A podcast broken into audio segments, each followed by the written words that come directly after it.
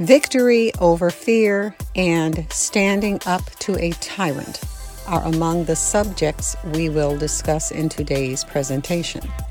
We are introduced to one of the most evil men in Bible history, Haman, and one of the bravest, godliest men, Mordecai, who refused to bow to evil but stood against it in obedience to God. Thank you for joining us today for episode three in our Queen Esther series entitled Obedience or Obeisance. My name is Stephanie Wright. Let's get started on today's presentation. So, we are continuing in our study of Esther.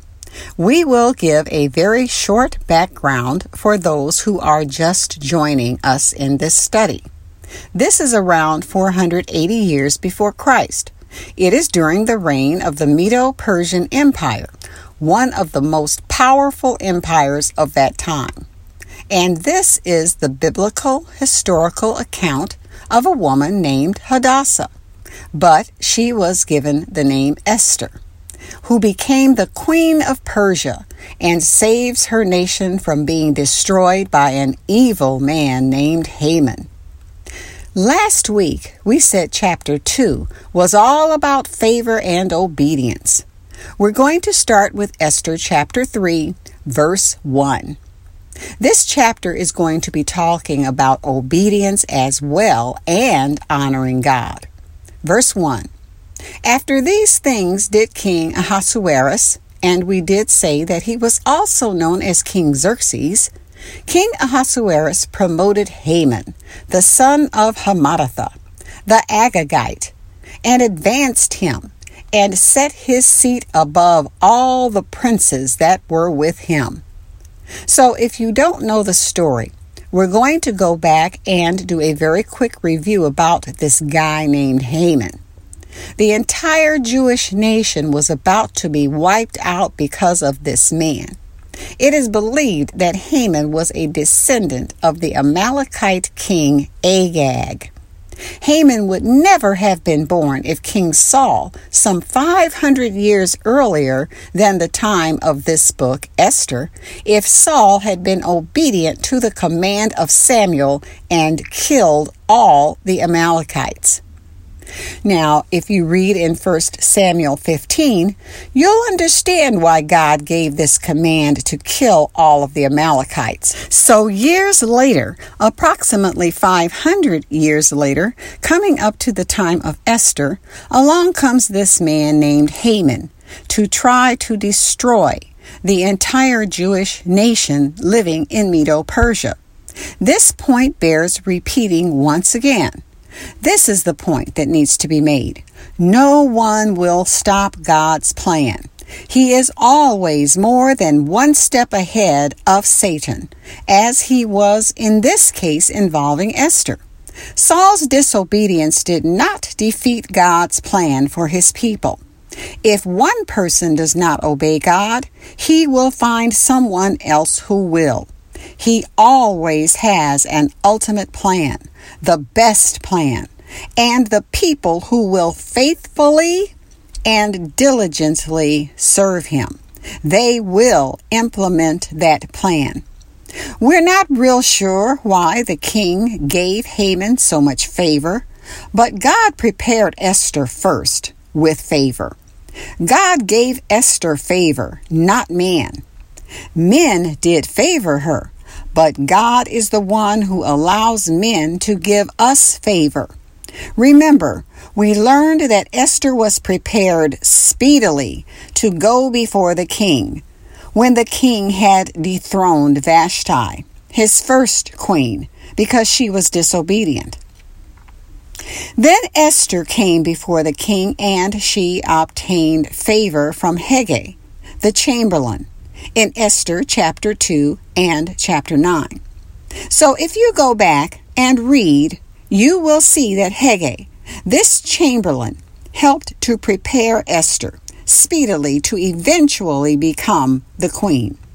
Verse 2 And all the king's servants that were in the king's gate bowed and reverenced Haman, for the king had so commanded concerning him. But Mordecai bowed not, nor did him reverence. We bow before God. We don't bow before man. We do give respect to men, but we, in our hearts and in our souls and in our spirit, we bow totally before God. Back to Mordecai. Mordecai did not bow. Mordecai worshiped God, and to bow to Haman would have been to give Haman the honor that was only due to God. Haman was an enemy to the Jewish people, and Mordecai obviously knew this, as did others. Because, as we said, Haman was an Agagite, descended from the Amalekites. Haman wanted to destroy the Jewish people, like the devil wants to destroy God's people today. You and me and anyone in Christ. Just read John 10:10. 10, 10. The devil comes not but for to steal, kill, and destroy. But Mordecai is a type of Christ who refused to bow to Satan when he, Jesus, was tempted in the desert. That's in Matthew chapter 4. We also need Mordecai's perception, discernment, to recognize our adversary, the devil. 1 Peter 5 8 tells us to be sober, be vigilant, because your adversary, the devil, as a roaring lion, walketh about, seeking whom he may devour. Verse 3 Then the king's servants, which were in the king's gate, said unto Mordecai, Why transgressest thou the king's commandment? Remember, the king had basically given Haman a position of authority, and people were supposed to respect Haman just as if he were the king. They were to bow to him. So the king's servants are asking Mordecai, Why aren't you obeying the king's command? And there's no answer from Mordecai. He didn't even give them an answer. Sometimes you don't need to answer folks. You need to just be quiet. Verse 4 Now it came to pass when they spake daily unto him, and he hearkened not unto them, that they told Haman to see whether Mordecai's matters would stand. For he had told them that he was a Jew. So Mordecai revealed that he was a Jew, even though he told Esther not to tell she was a Jew. So finally, they told him that Mordecai was not giving him respect. In other words, Haman, man, this Mordecai is disrespecting you. So when people don't think you are conforming to their standards, because this is what was happening really, people will turn on you because they are sometimes in the situation they wish they were not in. They wish they had enough courage to not yield to the status quo or just to do what God says and not what man says. Verse 5 And when Haman saw that Mordecai bowed not, nor did him reverence, then was Haman full of wrath he was mad. Verse 6 And he thought scorn to lay hands on Mordecai alone, for they had shown him the people of Mordecai. Wherefore Haman sought to destroy all the Jews that were throughout the whole kingdom of Ahasuerus, even the people of Mordecai. Verse 7 in the first month, that is, the month Nisan, in the twelfth year of King Ahasuerus, they cast pur, that is, they cast lots, before Haman from day to day and from month to month to the twelfth month, that is the month Adar. So, here begins the plan in the first month of Nisan, and it continued for a year from Nisan to Adar. Plans were made to destroy the Jewish people who were dispersed throughout Medo Persia. A whole year. But God had a plan too, just as He does now for our lives. We don't have to worry about Satan's schemes and plans. We don't have to fret over what people may be trying to do behind our backs because God already has put a plan in place to deliver us from the schemers. I said in another study that Jesus is in the boardroom. We don't have to be in the boardroom. We don't have to be in the meetings because Jesus is there on our behalf. That is why it is wrong, even a sin, not to trust and believe God when adversity comes against us. He already has made a way of escape, a way for our deliverance. When fear tries to overtake you, that is the first sign you have the victory. The devil cannot defeat you, so he tries to scare you. Too many people are fearful, especially when they have difficulties on their jobs or in their homes or in the church, and they come up against the devil. Don't be fearful. God has not given us the spirit of fear. He has given us the spirit of power and love and a sound mind. You're not going to go crazy. Don't be afraid. Know that God is with you and has a plan of good, not evil, to bring you to your expected end. His expected end in Jeremiah 29 11. We quote it all the time. We need to remember it in our hearts. More often, when the enemy tries to pull his little scare tactics and blow himself up like a blowfish or something, just remember he's nothing. He's like a dog on a chain, and when God decides to yank his chain, he yanks it. So he is nothing to be afraid of. Verse 8 And Haman said unto King Ahasuerus, there is a certain people scattered abroad and dispersed among the people in all the provinces of thy kingdom, and their laws are diverse from all people, neither keep they the king's laws. Therefore, it is not for the king's profit to suffer them. Boy, he was really laying it on, wasn't he? So here we have Haman playing the fear game just what I was talking about earlier. He puts his fear in the king's heart and this certain people whose laws are different from the king's laws, blah, blah, blah. He is telling the king it is not to your benefit to put up with these people. So you know what you should do?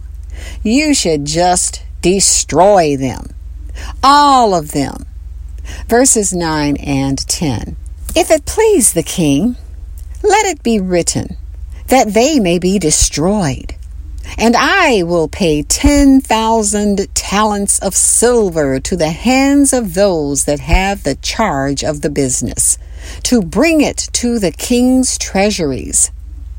And the king took his ring from his hand and gave it unto Haman, the son of Hammedatha the Agagite, the Jews' enemy. Verse 9 Haman says he's going to put 10,000 talents of silver in the hands of those who are going to be responsible for helping to destroy the Jewish people in Medo Persia.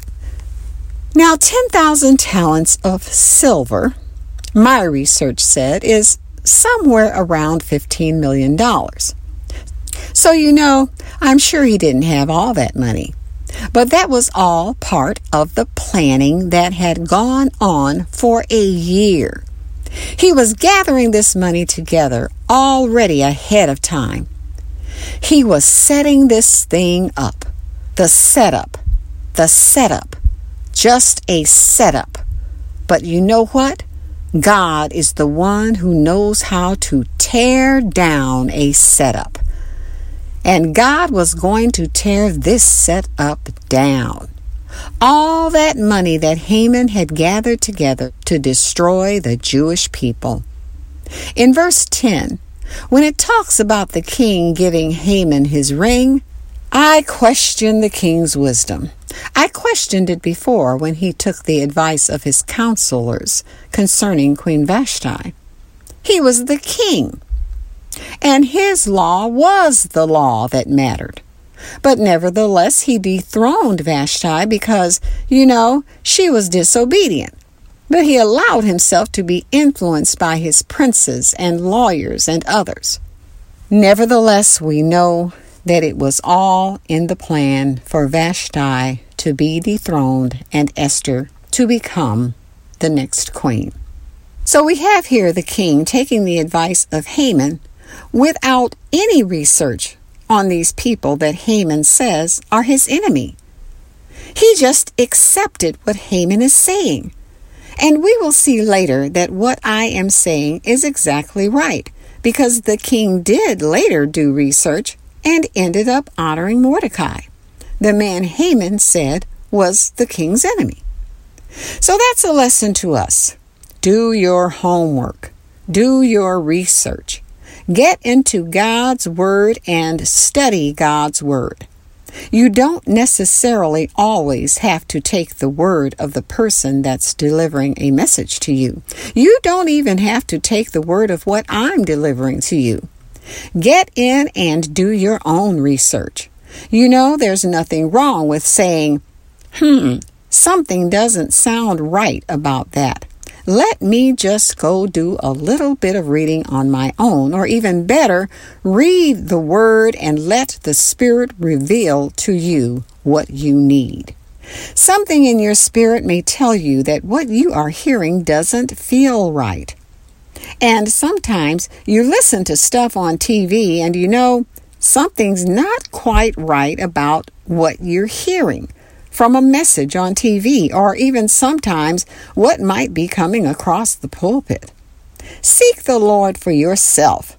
The best teacher is the Holy Ghost. Amen. Verse 11 And the king said unto Haman, the silver is given to thee, the people also, to do with them as it seemeth good to thee. So the king is giving Haman the high five, telling him to move forward. Verse 12 Then were the king's scribes called on the thirteenth day of the first month and there was written according to all that Haman had commanded unto the king's lieutenants and to the governors that were over every province. And remember, we said there were 127 provinces.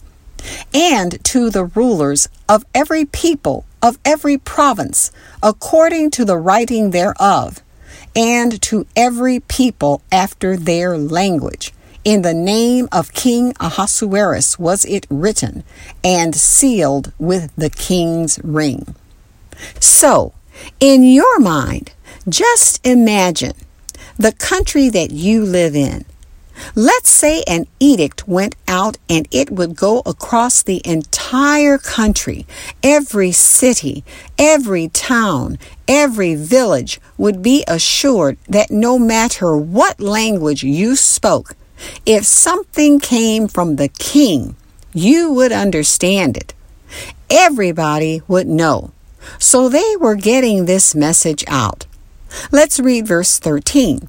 It says, And the letters were sent by posts into all the king's provinces to destroy, to kill, and to cause to perish all Jews, both young and old, little children and women.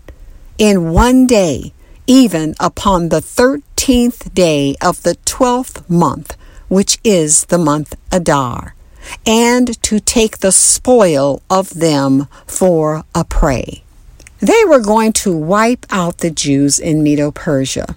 They had it planned down to a T.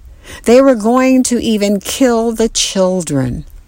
And I know that some of you are thinking, you have to be thinking of the Holocaust and how six million Jews were killed during that time. And remember, this was one of the most powerful kingdoms of that day. But just as it would not work in Haman's time, it did not work in Hitler's time. Verse 14 the copy of the writing for a commandment to be given in every province was published unto all people, that they should be ready against that day. That tells those who were going to commit the murders to get ready. We're going to kill these people. I don't know who all they were enlisting to do this but it went out throughout all of the provinces that they were to get ready to kill these people because they had been labeled as evil. How sad. Verse 15 The posts went out, being hastened by the king's commandment, and the decree was given in Shushan the palace. And the king and Haman sat down to drink. But the city Shushan was perplexed. He was saying, in so many words, hurry up and get this done. The king gave a command and he didn't even really understand what he was doing. He just took Haman's word for it. Be careful how you hear. Be careful what you listen to. My mother in law used to say, A dog that will bring a bone will carry a bone. Okay? Be careful of people who like to bring stuff to you, gossip to you, that somebody allegedly said about you, because a lot of times it's not true. So, we see the decree going out over all of the provinces, 127 provinces. They intended to totally wipe out the entire Jewish nation of Medo Persia, including the children. But we will learn later that the tables will be turned. They will be turned completely around. And you know, that's how the enemy does. Looking at verse 15 again, the king and Haman sat down to have a drink. They are ready to commit mass murder and they're sitting down and having a drink. That's how the enemy will do. He will sit down and plan to destroy you, and he's not even worried about what he's doing. That is why it is imperative, it is necessary that we stay prayed and fasted up and seeking God and staying before God for ourselves, for our children, for others, for friends, even for those who don't know they are in trouble. The devil will sit down and have a drink and be rejoicing over what he's going to try to do to you. But always remember that God has the last word. God is going to turn the tables on the devil every time. As long as you are staying before God and praying and fasting, staying on your face and living a clean life and a holy life, you don't have to be worried about the devil. He can sit down and have all the drinks he wants. He's just drinking to his own destruction. That's what he's doing because God is going to destroy him. Esther is a great book for teaching victory in our lives. It is a wonderful book for teaching victory because it progresses so nicely. And it shows you how the enemy's plans are set up and brought down by God. Amen. So we are at the end of chapter 3. We're going to move on to chapter 4 next time. Amen. So be encouraged. We thank you for joining us today and hope you've been blessed. Join us next time for episode 4 Fast to Deliverance in our Queen Esther series when we learn about one of the most powerful weapons we have to prevail in times of peril. This is Stephanie Wright. Thank you for joining us today.